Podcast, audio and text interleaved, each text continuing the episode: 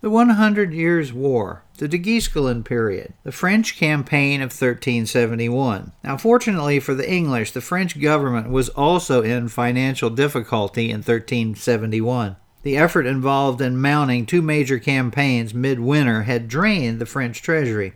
In February 1371, Charles V's council suspended payment of civil service salaries. During the summer, unexpected difficulties were encountered in collecting the aids. The nature of these difficulties is not disclosed by the rather fragmentary sources, but what is clear is that the majority inquiry into the falling of the yields was underway in most of the provinces of Languedoc. Charles V was obliged to anticipate flow of tax revenue by borrowing 100,000 francs from a syndicate of Italian bankers at Avignon.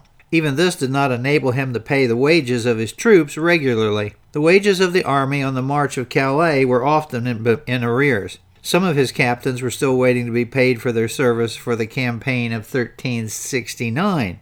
As a result, the French king was not in a position to carry out any of the menacing operations with which William of Wykeham had tried to frighten his audience in the Painted Chamber in February. After the rapid movements of the past two years, a stagnant calm, born of exhaustion and financial paralysis, fell on the main theaters of war. The summer campaigning season was largely taken up with painstaking and unproductive sieges of a handful of fortresses in western France where English garrisons and the remnants of the great company of 1367 68 had continued to hold out in the midst of French territory. The castle of Thury Harcourt on the River Orne, southwest of Caen, had been occupied since the summer of 1370 by two retainers of Charles of Navarre, the cousins Jean Lamois and Eustace Reffelart de Poligny. Poligny called himself an officer of the King of England, which he was certainly not, at least in any formal sense. The garrison was probably an offshoot of the garrison of Saint Sauveur, was a mix of rabble from England and Normandy, with some Navarrese routiers thrown in for good measure. And although not large, it had devastated much of lower Normandy since the summer of the previous year. One of Charles of Navarre's first public acts as the vassal of the King of France was negotiate its surrender on April 12, 1371.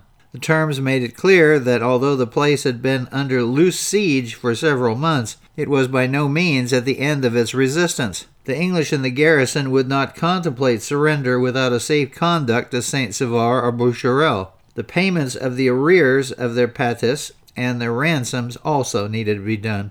This liability amounted to 14,000 francs, ultimately had to be met by the long suffering taxpayers of the five dioceses of Lower Normandy. In about April 1371, de Guesclin turned his attention to the twin castle of Conches and Breteuil on the edge of the Pays d'Ouche. These places nominally belonged to Charles of Navarre, but had been granted to him by Edward III's famous Gascon captain, Jean de Grailly Captal de Buch. During the civil wars of the 1360s, they were still commanded by his captains. When summoned to surrender at the beginning of April 1371, they replied they would take no orders but Captal de Buch's. They were allowed a six week truce to obtain the Cap's instructions. The French entertained some hope that Captal de Buch would surrender the castles. He had been captured commanding Charles of Navarre's army at the Battle of Cocherel in 1364 and released without ransom by Charles V. There was a school of thought at the French court which considered that this prevented him from fighting directly against the king. Captal de Buch did not agree. He declined to surrender either fortress. There was some inconclusive skirmishing around the walls of both places in the second half of May. At the beginning of June, the constable set about organizing a formal siege of Conches digging trenches around its walls, strengthening at critical points by stone bastides, and fortifying churches and other buildings around the perimeter. A looser siege was maintained around the castle of Breteuil. The sieges were interrupted by frequent diversions on the other fronts, and the two fortresses held out until early the following year, in 1372. The garrison of Conches eventually surrendered at the beginning of February of 1372, after the French brought up heavy reinforcements and gunpowder artillery. They were granted honorable terms and were allowed to leave in peace. The garrison of Breteuil had an even better deal. They were allowed to remain in occupation on the half of Cap de provided they undertook no means of making war on the King of France or his subjects.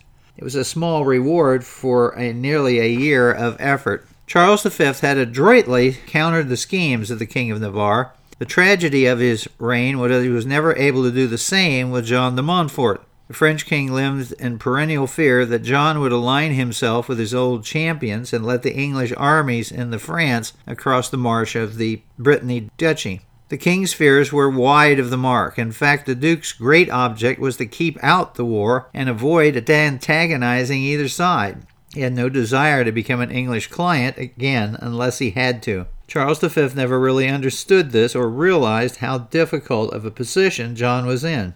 He was shocked by the Duke's decision to allow the army of the Earls of Cambridge and Pembroke to land at St. Malo and cross Brittany on their way to Aquitaine in the spring of 1369. Was infuriated by John's brief dalliance with the King of Navarre. These acts, which branded John de Montfort at the court of France as an enemy for the rest of his reign.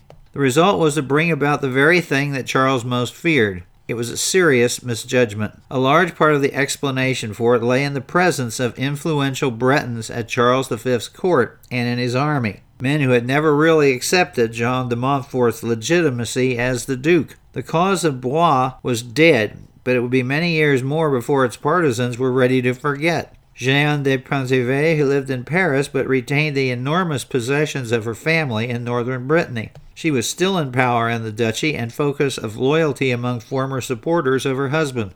Her daughter was married to Louis of Anjou, whose appanage bordered on Brittany to the southeast and who stirred up difficulties for John de Montfort whenever he could. It was Louis and his mother in law and the Franciscans of Guingamp, in whose church the dead hero was buried, who were the main drivers behind the attempt to promote the canonization of Charles of Blois in a, the decade after his death. The sanctity of politicians and war leaders was a delicate matter in the age in which people believed that God was the arbiter of men's political fortunes.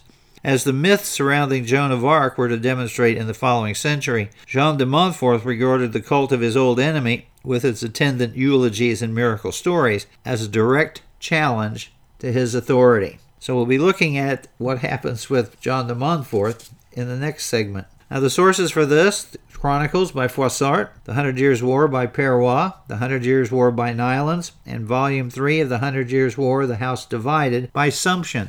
So I hope you enjoyed that. And as always, don't forget to come by the website, sumahistorica.com or historyaccordingtobob.com, and ask a question, leave a comment, check out our merchandise, and if you like what we're doing, please feel free to support us. Thank you very much.